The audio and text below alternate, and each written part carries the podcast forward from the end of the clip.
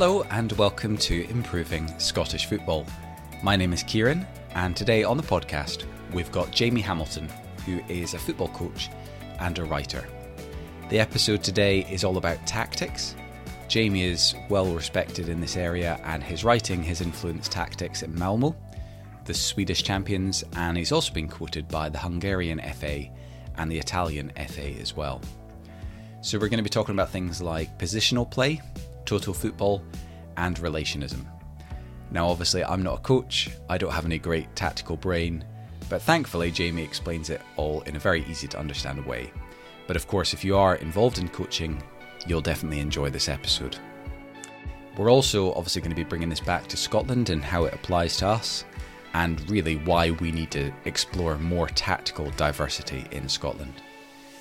Please do make sure you're subscribed please leave a five star review if you haven't done so, and please continue to like and share and all that good stuff. Also, if you want to get in contact with me for whatever reason, my DMs are always open on Twitter and you can email me improving Scottish football at gmail.com. Maybe you've got an idea for a guest, maybe you want to be a guest, or maybe you want to sponsor the podcast. Whatever it is, feel free to reach out. Let's keep this going. Let's improve Scottish football. Okay, hello everyone, and welcome to the podcast. Today I'm delighted to be joined by Jamie Hamilton. Jamie, how are you? I'm well, Kieran. Uh, thanks for having me. Uh, thanks for the invitation. Uh, looking forward to it. Good. Oh well, I'm delighted you uh, you agreed to come on. Um, can you give us a brief introduction to yourself, please, and tell us about your connection to Scottish football? Uh, yeah, um, I'm a football coach at Ayr United Academy uh, currently coaching the under 16s. Um, and I'm also a football writer. Um, I've been doing both of those things for about 10 years now. Um, and in that time, I've gone through various coaching positions in, in Scotland in various environments, uh, worked up to getting my uh, UEFA A license, which I have now. And on the writing side of it, um, I've used Medium and Twitter and various online uh, uh, mediums of getting my work out there. And you can find me, follow me on Twitter. I've been doing uh, various types of tactical analysis uh, during uh, this period of time, which is, uh, leads me to this point here and speaking to you. And it's great to be on a podcast and having a conversation specifically about Scottish football, which is something I probably haven't been known for in in my writing.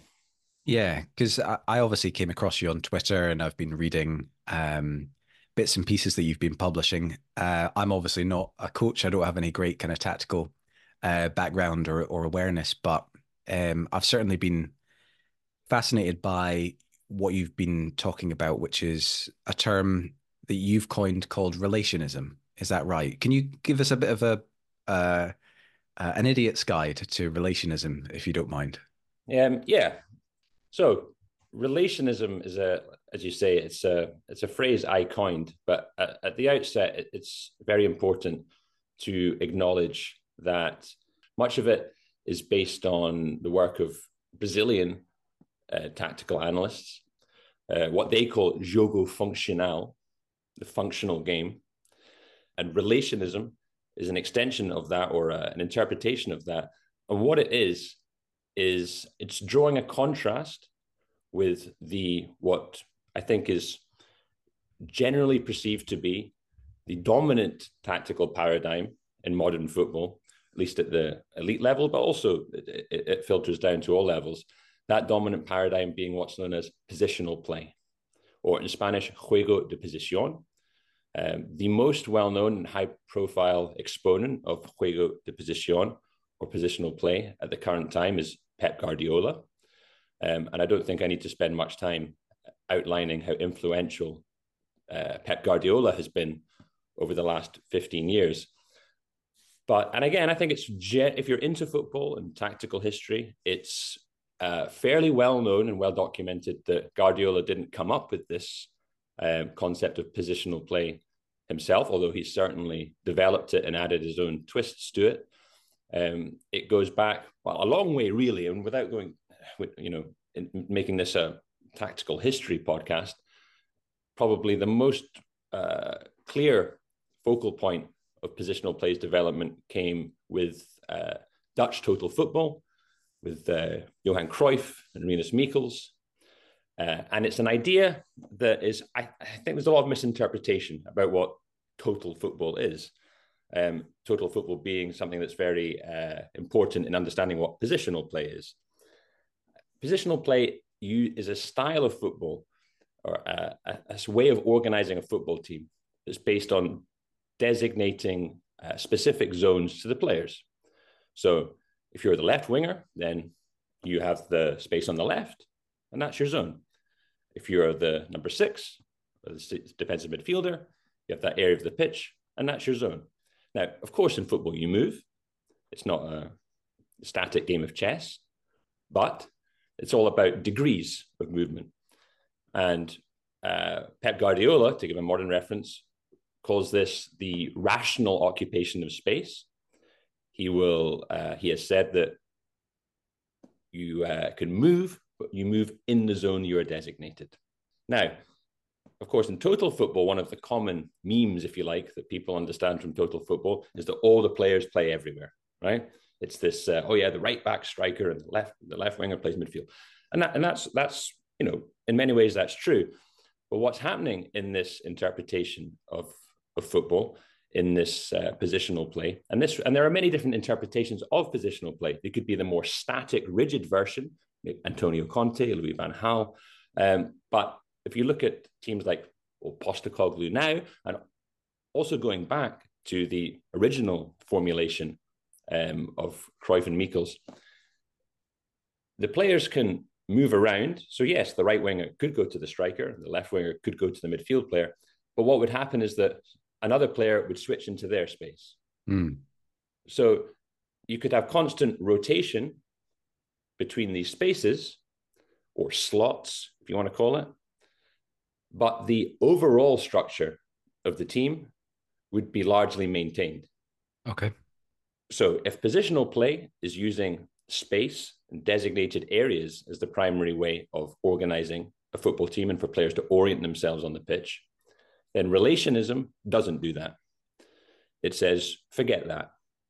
What's important is that the players move, use the ball as a primary reference and move to support the ball carrier in ways that they can make connective lines and connective movements to progress the ball forward. So this could lead to the left winger moving over and playing one twos with the right winger. Absolute no problem this relationism, you can even encourage this. And we don't need anyone to go onto the left side, no problem.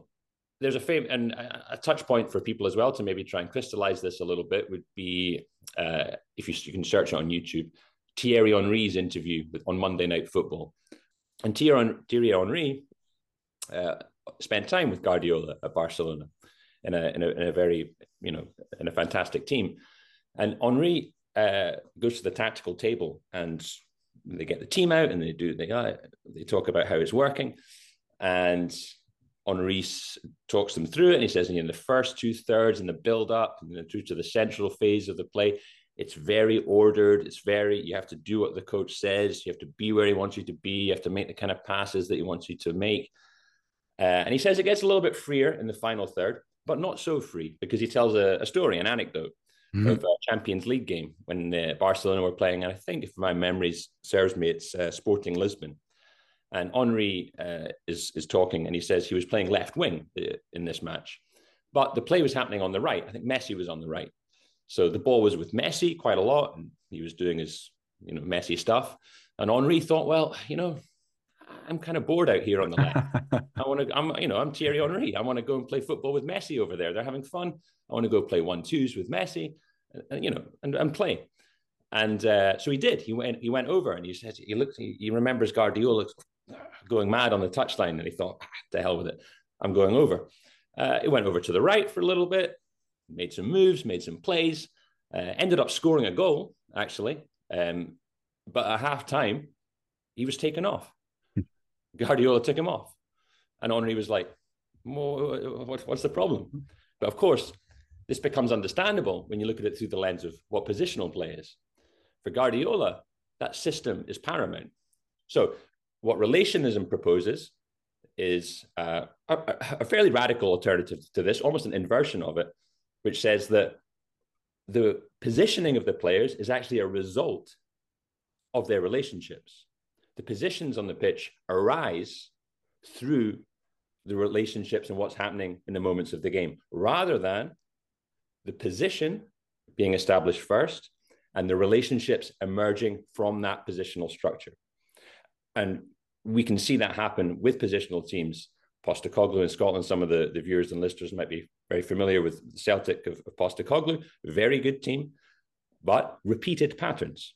Uh, you see the same moves, the same inversion of the fullbacks, the same underlapping runs from the eights, same kind of spatial occupations and rotations in every game, because the positional structure gives the uh, the base the, it's that initial imposition of positional structure which allows relationships and the complexity of the football to happen. In relationism, we start with the complexity, almost unbridled complexity, chaos, if you like, and we then try to allow the players to self-organize using uh, other modes of, of organization which give rise to where they are on the pitch.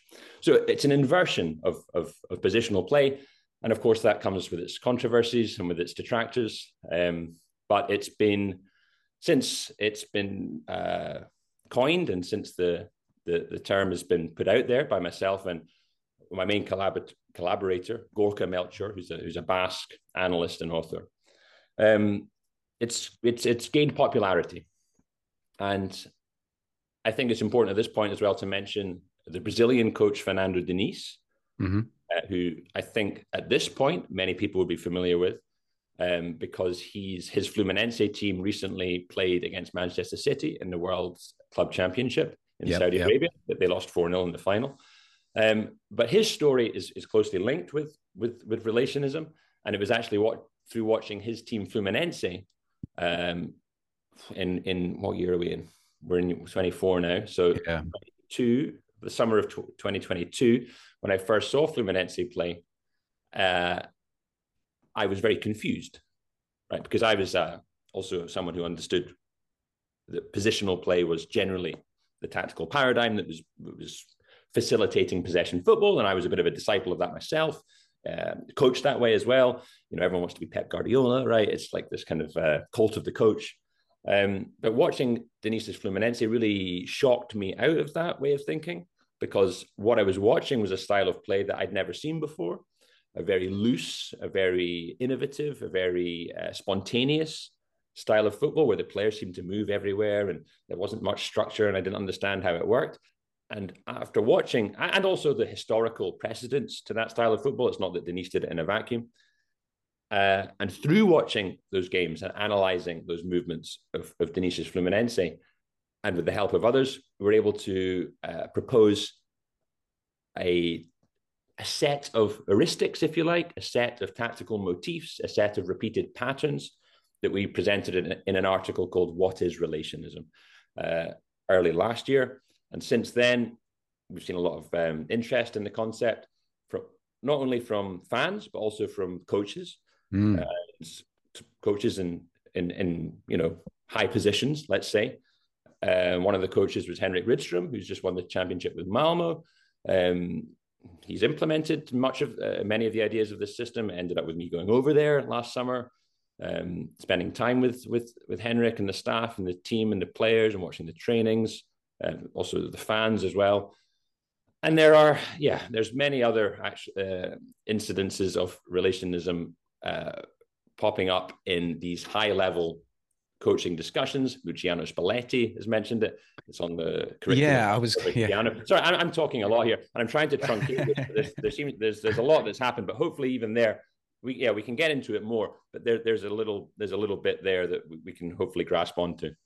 Yeah, no, no, that's that, that's absolutely fascinating, and thank you for kind of laying out for me because genuinely, I have a vague grasp of you know positional play and total football and stuff like that. But that was actually very helpful.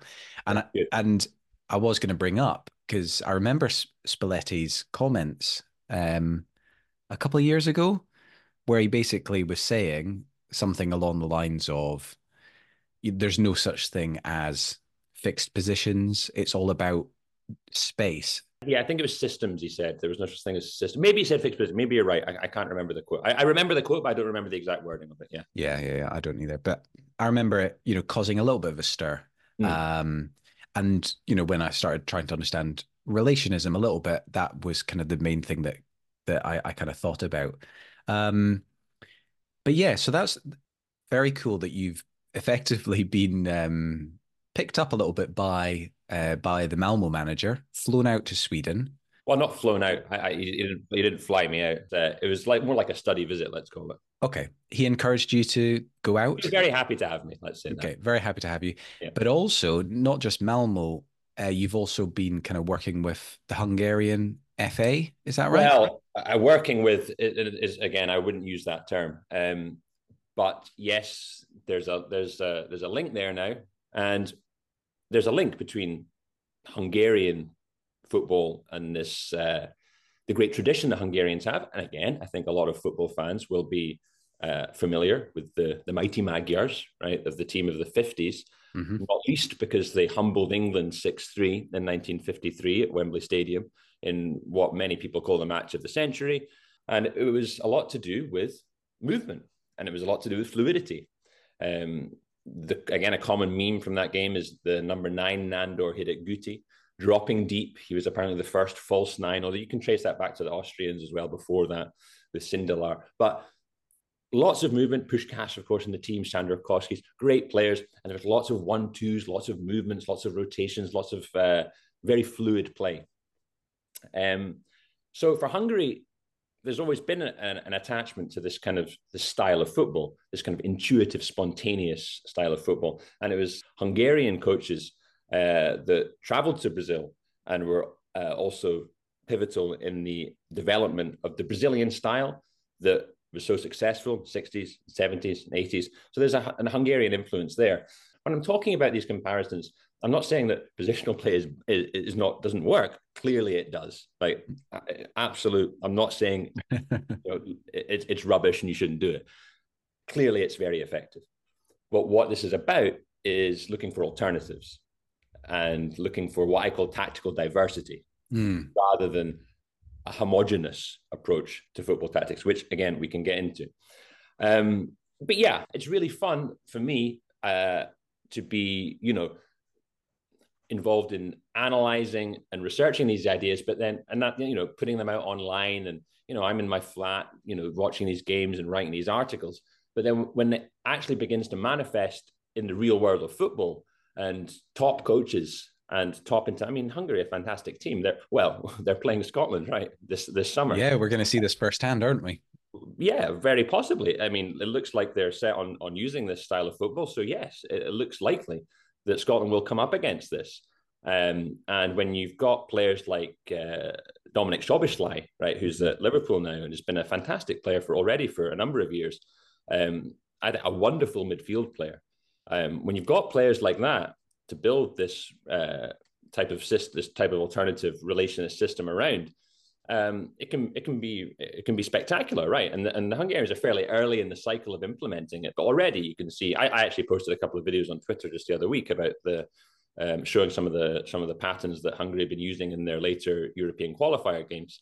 Um, so yeah, there's there's these interesting links that that keep popping up um, through coaches who are interested in this alternative, and I think that's for me it's really exciting on for for for a number of reasons. Um, just one more point as well, just about this homogenization and tactical diversity.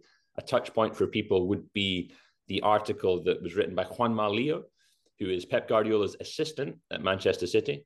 He was previously his assistant. He went to Saudi Arabia. Now he's back. Um, seen as many as like a coaching guru, Spanish guy, very deep thinker about the game, etc., etc. Uh, he critiqued the World Cup in Qatar during the tournament in an, in an article for The Athletic. And his comments were that he was disappointed because of the homogeneity of the styles. He said things like, uh, you know, if if I didn't know like Brazil against Cameroon, but they both play the same. A training session is the same in South Africa as is in Norway. Everyone plays this two touch football. It's all the same. Yeah, basically saying we've lost diversity. We've lost this kind of uh, authentic expressions that different nations uh, used to have, which I think was a huge appeal of the World Cup. Certainly for me growing up, it was like, wow, you've got the Brazilians playing here, the Dutch here, Argentina, the English there, and they come yeah. with their own style, they come with their own ideas, and they go against each other, and you get these really interesting matches rather than kind of Spider-Man meme version of football where you just get, you know, they, you know, it's like, you know, uh, mirror images going up against each other and they cancel each other out. And that's how I feel a lot of time when I watch modern day uh, football is this, there's this, you you've got these coaches, very similar ideas uh, going up against each other. So yeah, uh, it's really for me exciting and energizing to see that this these alternative ideas are not only appealing and interesting, but actually seem to have some practical. Uh, I mean, we knew that anyway from the from the, the Brazilian uh, lineages, right? And also Fluminense winning the Copa Libertadores with this uh, maverick style when everyone said they were crazy, but it, it worked. Malmo won the championship using uh, a, a lot of these ideas. Hungary winning the group. It, it's interesting. It's an interesting time for sure. Yeah. Well, we're going to definitely get into this um, uh, thing about you know countries having their own hmm. distinct style. We'll we'll come on to that very shortly because I think that's a really fascinating conversation. Um, I just want to kind of bring this on to kind of Scottish football a little bit in terms of this need for tactical diversity. Hmm. Now, from my perspective, I get the feeling, and I don't know if this is just you know just what i'm hearing in the media and you know interviews with coaches and maybe i'm doing them a disservice. But i feel like a lot of the tactics in scotland revolve around whether we're playing 4-4-2 or 3-5-2 and it all seems to be very much based on positional play and and quite regimented. And i guess my question is do you think there is in scotland a need for us to start thinking a little bit beyond, you know, those uh, more traditional kind of you know ways of ways of coaching and, and tactics, or am I or am I doing us a bit of a disservice here? Well, I'd, I'd, make a distinction as well, just at the outset. Is I think you're right in the sense that you're the, the you say a lot of people think when when people think of tactics, that word, they think immediately of formations, right? Mm-hmm. Yeah. Four, two, four, I'll get to that in one second. And although that is a, an aspect of positional play, and you're right to say it. It's almost I'd make the distinction between what I've been talking about in terms of the Spanish juego de posición and the Dutch total football, which is a much more, uh, let's say, I want to say regimented because there is fluidity in it, but it's uh, it's a different type of positional play from this more direct uh, British classic running game. Um, where yes, players stick to their positions, but it's not so much the idea of endless ball circulation right on the ground. I mean, we know that teams in Scotland don't play like Pep Guardiola's Man City. Like apart from I think Celtic under Postecoglou would be an exception probably under Rodgers. I think there are two positional uh, coaches in in the sense that I'm using the term, but yes, an emphasis on formations.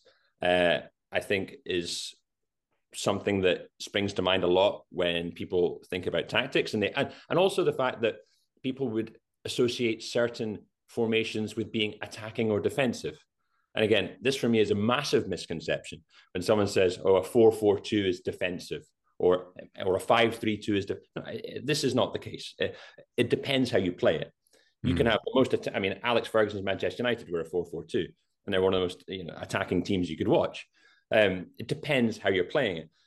What we have to think about is what are the what do tactics mean in Scotland? And I think there's, to be honest, for me, there's as a as a as a, a coach and a football fan looking at it from this more tactical perspective, there aren't that many interesting tactical teams in Scotland. Um, actually, the the last team that I really got a little bit more excited about and actually traveled to watch was the Dundee United team of uh, Andy Robertson, Ryan Gauld, Gary Mackay-Steven, right? It was a cool team. They were playing interesting football, lots of one twos, lots of close combinations, lots of uh, lots of interesting play. I think McNamara was the coach there, but I mean, and then you know, it could be the case. No disrespect to Jackie McNamara, that maybe it was more the fact that those players were there at that time that the the the team was playing like that. Um, well, of course, he has to facilitate that, so he deserves uh, deserves credit for it.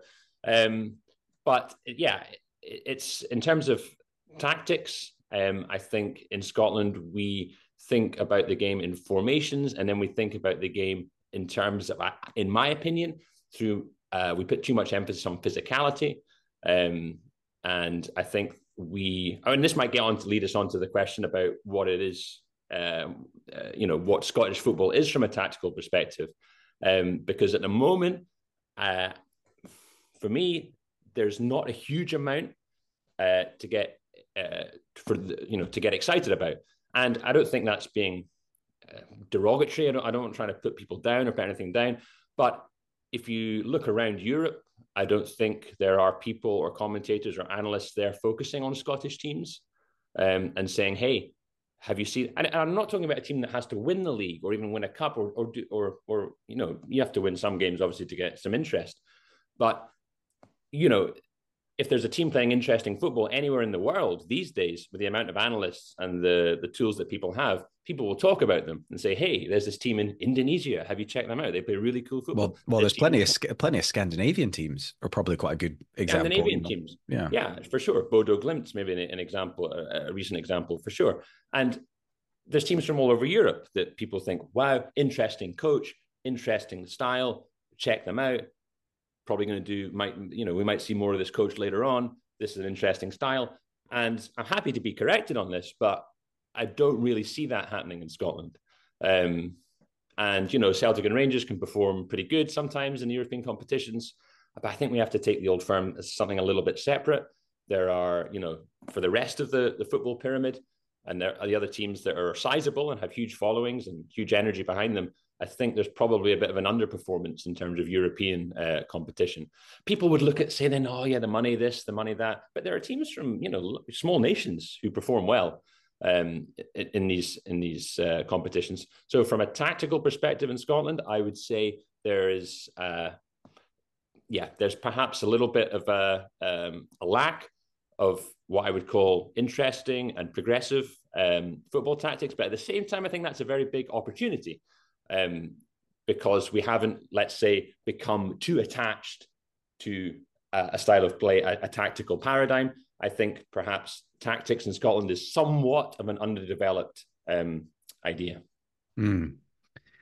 Yeah, tactics is an underdeveloped idea in Scotland. well, and the thing is, the thing no, is, no, it's true. It's true. Yeah, and I don't like saying that no, no, but everyone who listens to this podcast is, you know, is is pretty much aware of, uh, you know, everything you've said there, uh, and I think it's completely fair. And I think there's a frustration among many fans that we aren't seeing that tactical diversity. We aren't seeing new voices and new styles of play, and fundamentally, the football that we do generally get to see within the SPFL is isn't overly thrilling, and you know there's a lot of nil-nil draws. There's a lot of pretty drab football and um... I think I think you can get exciting moments. Of course you can, right? And and, and football Scottish football fans love seeing certain things and certain moments of football, and you can have and and I don't know. I'm certainly not trying to uh, tell people how to enjoy football. Mm. You know, people enjoy football in whatever way they want. That's what's so great about it. Um, but from from my perspective, and I just speak from from from myself, um, because I'm looking at it through this this tactical lens. Um, I'm look, you know, I would love to see football that Scotland used to be associated with, you know, back in the back in the 60s, 70s, in the 80s. These, if you watch, you know, Scotland v Brazil from 1982, where we're taking on one of the best teams ever, right, and one of my favorite teams of all time. It's an incredible uh, football team. For the early parts of that game, we played good, you know, and we didn't just kick the ball and defend. We played. We played one twos. We played pass and move. We were entertaining to watch there was a rhythm to our play. There was uh, was bravery, courage on the ball. There was guile. There was dribbling. There was you know this is the kind of thing I'm talking about. So when I'm talking about tactics, I'm not just talking. I'm you know hopefully it's clear now that I'm not talking about this kind of Guardiolan paradigm of everybody this I want everybody here and it's like this chess master playing football. Not not at all. For me, tactics emerge from the base, emerge from players. And again, maybe this leads into what we're going to talk about in terms of um, in terms of what it what you know what Scottish football is, what it might be, what it has been. Um, but yeah, I want I, I love to see the tactics emerging from the interactions, the relationships of the players and really expressing themselves. And to me, that's close combinations, one, two, strict. But yeah, we can we can get into this kind of thing. Nice. Well, let's well let's get into this okay. thing then. So, um, you know, before uh, we started recording, you you were talking to me about uh, this book that has, I guess, you know, influenced you quite a bit, which is called Brilliant Orange mm. by David Winner, and this is all about how Dutch culture and how it shaped, you know, the Dutch style of football. Is that correct? And and your belief that really in Scotland we should be trying to create a style of football that is distinctly Scottish. Am I am I saying yeah. that right? Yeah, I think so. Broadly speaking, yeah. Okay, so to contextualize this, uh, even from your perspective, right, doing this podcast, improving Scottish football, you're talking to a lot of people um, about you know ways to improve Scottish football, right? Uh, this is this is the conversation, and we have a lot of these conversations, right? They've been going on a long time by the way, I think it's great, of course, that you're doing this and and and making giving people an opportunity to hear different voices and different opinions. But we have had these conversations a lot, right? What's going wrong with Scottish football? Where you know, and a lot of the the the and everyone has an opinion on this. If you just go on any forum board or Twitter thread, you're going to see um, everyone has an opinion, and that's good. Obviously, people are engaged. Even if we look at the um, previous guest, I think um, uh, the Graham McDowell, mm-hmm. um, author of the book The System.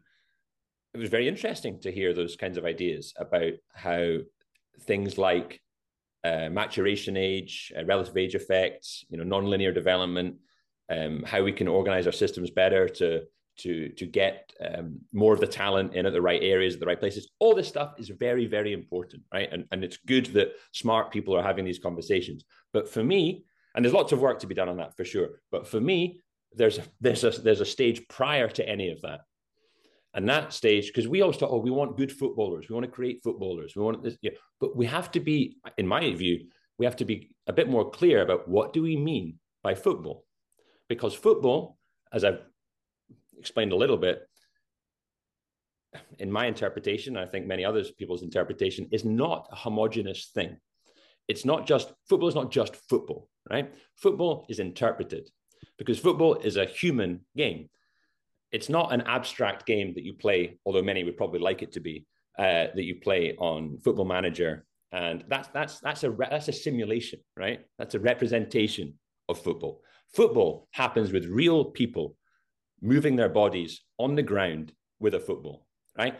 So, given that, football is always interpreted because the human is always interpreting, right? Your subjective being, right? So the foot, the way you approach the game is dependent on who you are, and mm-hmm. who you are is to a large extent formed by the environment that you are exposed to, that you grow up in, mm-hmm. and these things uh, are very important in football because when you're on the ball, you have infinite options of what to do.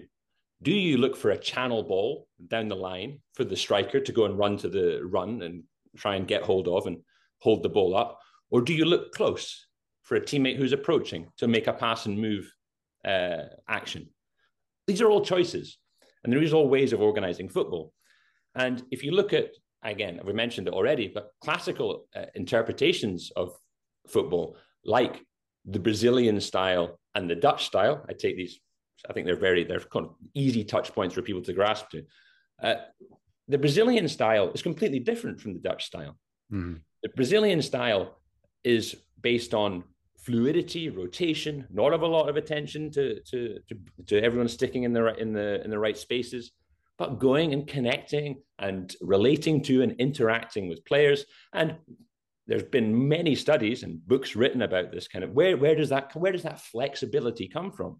And then you start thinking about, huh, well, there's interesting cultural artifacts like capoeira, for example, is one commonly um, cited influence on Brazilian football. The slave dance that came from Africa um, that, that started to develop in, in Brazil actually it actually began as a as a way for slave, well, as far as I understand, for slaves to hide this martial art within a dance, so they could they could use it while they they could they could train it right.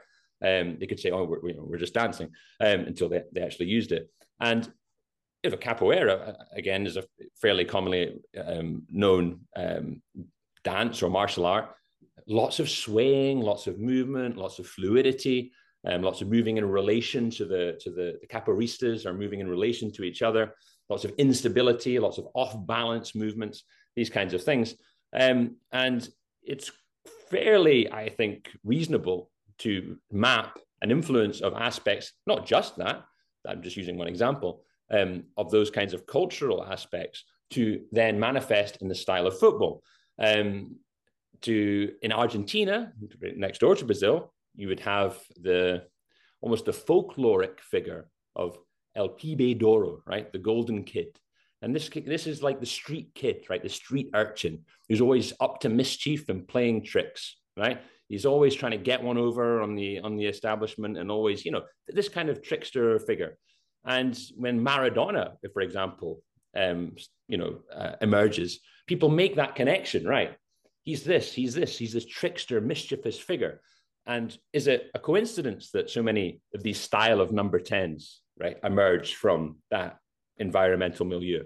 Maybe to some degree, I, you can, it's difficult, you know, I'm not saying that one exactly causes the other, but what Winner, David Winner does, the book you mentioned, um, Brilliant Orange, the subtitle, The Neurotic Genius of Dutch Football, is he performs a kind of cultural analysis um, on, on what it is to be Dutch um, from a number of different perspectives. And he then tries to uh, demonstrate how the Dutch style of football, which is what we've been discussing, this kind of positional total football, actually emerged from the intersections and interactions of numerous different cultural, anthropological, aesthetic aspects. An example, uh, the Dutch use of space. A lot of the book of, of, of Winner's book is about space. He calls the, the Dutch a nation of spatial neurotics, right? It's one of, one of, one of, his, uh, one of his phrases. And what he means by that is uh, he, he uses examples like the fact that the Dutch uh, is a, Holland is a low country and it's a lot of it's below sea level. Mm-hmm. So they had terrible problems with flooding so a lot of the of their time and effort was driven towards trying to use to protect their space, right, and build dikes and certain types of formations to try and uh, keep their uh, land from flooding, right. And this kind of obsession with how to preserving space and using space in innovative ways we can go and it sort of seeps into design into architecture very interestingly and something i've written about and perhaps not particularly no, well known is that the term total of total football actually comes from uh, total architecture oh, right. which was yeah which was a, uh, an architectural almost kind of avant-garde architectural movement the total architecture of the total city was about trying to uh, create a what would you call it a coherent overriding system which each of the individual aspects of the city while they were different and individual in their own aspects they would adhere to this overriding patterns and overriding system mm. also religious ideas uh, ideas about authority ideas of authority in europe and the, the, is, is in, in a country like holland for example would be seen as perhaps a bit more rigid uh, I'll give you an I'll, rather I'll give an example. Um, and this is from one of Joseph Boschik's articles. And talking about this relationship with authority, and again, a comparison between Holland and Brazil. Actually, sorry, Boschik's example here is Switzerland. He says uh, in Zurich, uh, he paints the picture of a, a, doctor's waiting room in Zurich. And up in the top corner, uh, there's a sign that says uh, silence, please, in the, in the, in the waiting room. And uh, you know the TV there's a TV is on but it's on silent. Go to Brazil, Rio, Sao Paulo, the sign still says silent, but the TV's on, right? There's noise and there's chatter. And this idea of that just because there's a rule doesn't mean it has to always be adhered to. In Brazil, Boschik suggests, and other writers too, many other writers and commentators, that there's a flexibility here. There's a negotiated aspect to rules, right? And that manifests in the football, and you can see it. There's more rigid patterns. Watch Antonio Conte's football, very rigid, very strict. Cesc Fabregas explained how when he went to play for Conte, yeah. the guy would literally tell them exactly how he wanted the ball to go up the pitch. Yeah, Fabregas, Fabregas couldn't stand that, right? He, he hated it, right? He wanted to pass and move. A lot happier under Wenger, right? A lot more flexible under Wenger a lot more negotiated in the moment between the players. Okay, we're off on a tangent.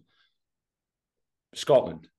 So if we're talking about these kinds of environmental aspects affecting the play of countries, mm-hmm. which again is completely uh, well known and well documented. And again, I'm happy to be corrected on this. And I, I certainly don't put myself as any expert on Scottish history or, or, or anthropology or anything like that. But what I would, I think, would be very valuable is the kind, a kind of research into what kind of aspects of Scottishness and our Scottish culture, Scottish environment, Scottish history, Scottish anthropology, um, and changes in those things, of course, because you know what Scotland was 500 years ago is not what it is now, and it won't be what it is in, in the future. But how are these currents, these flows, these um, these forces uh, influencing and shaping the how we are interpreting football? And then, if we can establish some of these things, is it then possible to develop or propose a way of playing football, a tactical approach, right? How the players are organizing on the pitch that can, in some sense, reflect that. And of course, you don't want to engineer things so precisely, but I think an awareness of these factors, and then perhaps this can lead to a more clearer idea of what is Scottish football? What, how do we want to play? Because at the moment, I, I don't really see a, a coherent idea of what that is. I see a lot of emphasis on physicality, a lot of emphasis on fighting to the end. But every country, every team wants to fight. You know, yeah. every every team wants. You can, that could be anyone, right? You can put more emphasis on physicality, no problem. But I think there's been a real, for me, because the thing is, Scotland is. I, am in Glasgow right now, right? I'm in uh, Charing Cross in Glasgow. The first international match ever, right, was played not very far away in Partick. I don't know how far that is, a couple of miles. I've actually tra- coached a session on on Partick Cricket Ground, right? That kind of like holy ground, if you like, of, of, of football history. And we had the, such a pivotal role in the development of football, and we're known as one of the first developers of past. Again, historical accounts may differ, right? But yeah. popular lore suggests that, and I'm happy to go with that, right? Uh, popular lore suggests that we, or Queens Park specifically, um, were the, the founders of the passing game, right? Close combination football. That was seen as an identity. And it's very interesting if you take that Queen's Park innovation, innovation is something we can get to, uh, from, from those early days of football to what's happened recently at Queen's Park, where we've actually seen the implementation of a Dutch uh, system. Oh, yeah. Yeah, that's true because and it was ended now. Uh, yeah, no. ended now. Marijn Beuker was hired um, after being very successful in AZ Alkmaar, developing their academy.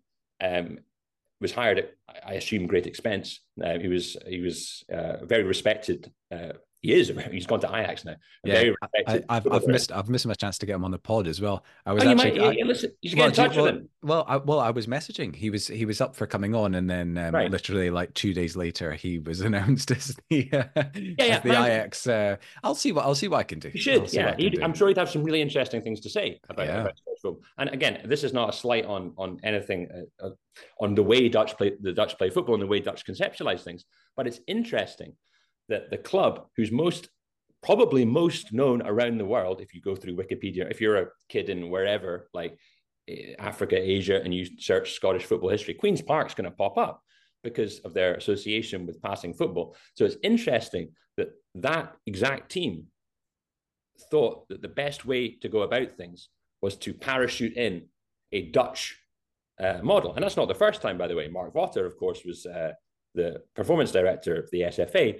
Um, and so you, you start to I, I wonder, right? I wonder, like, can, can we not think for ourselves? Like, I mean, not to be harsh, but like, are we stupid? Do we, why do we have to go on these fact finding like we can take influence from around the world all good i do that too in relationism especially influence is all good but at the same time we have to think and develop things for ourselves we can't just go to whoever won the last tournament france holland germany It'll probably be Japan or whoever, right? go, oh, oh, what are they doing? Let's do that. Like, no, because that's Dutch, right? That's French. Like that, we're not that. Okay. We are something else. We're Scottish. And we have to, in my view, it's very, very important for us to take ownership of that and try to understand what that means. Yeah. We're never going to get that perfect, obviously, because it's a very changing, fluid thing. But to understand some of those aspects and then use them and use our ingenuity, our intelligence, our nous, which I would say most Scottish people would associate with uh, as a trait of, um, of, of you know, look at me, we invented, uh, we Scottish people invented the steam engine, penicillin, telephone, I can go on. Everyone knows yes. we learned in school, yeah. right? This is the common, again, common cultural meme, right? So like, why, where, why can't we innovate in football? Yeah. So yeah, I, I, have a for me, we have to start with this question of what it is to be Scottish and how does that relate to how we want to play football. Mm. Very interesting. And so just to just to clarify then, the you're not talking about this just being about the national side. This isn't just about, you know, Steve Clarke and the national team. This is about everyone working within Scottish football trying to really dig into Scottish culture and Scottish history and trying to let that help shape our yeah st- yeah. our, our style of play. And okay, so so give us a little bit to go on then. You obviously referenced some things from Brazil and and, and Argentina. Yeah. What about from Scotland? What sort of things could we be looking to potentially try and bring into our football? Um, okay, so first of all, I think it's you know while I'm talking like this, yes, that we're talking from we were talking about national teams. So I think from an you know from a national perspective, yes, there has to be some kind of more collective uh, coming together and maybe a compromise of more regional um, outlooks. I guess, I guess that's what being a nation is, right? Um, to be a coherent nation. But of course, at the club level, um, while I'm, you know, this is a, again, this is a, a relationist way of approaching football. So using this relationist lens, yes, we can look at it on the national level, but we can also look at it on the local club level, right? Aberdeen, uh, you know, Berwick Rangers, whoever you are, what is your locale? What is your environment? What is the geography like? Okay, what is the weather like? The weather is an interesting one. Even to talk, and, and again, so when I'm talking about clubs, we can get into uh, all clubs have their histories. And I think it's very important for clubs to stay in touch with their histories uh, because the clubs are representing representations of the people of that area. Mm-hmm. And we see that diluted more and more on this global level now, where you know petrodollar states are buying clubs, uh, and, and and it's yeah, it's it's getting weird.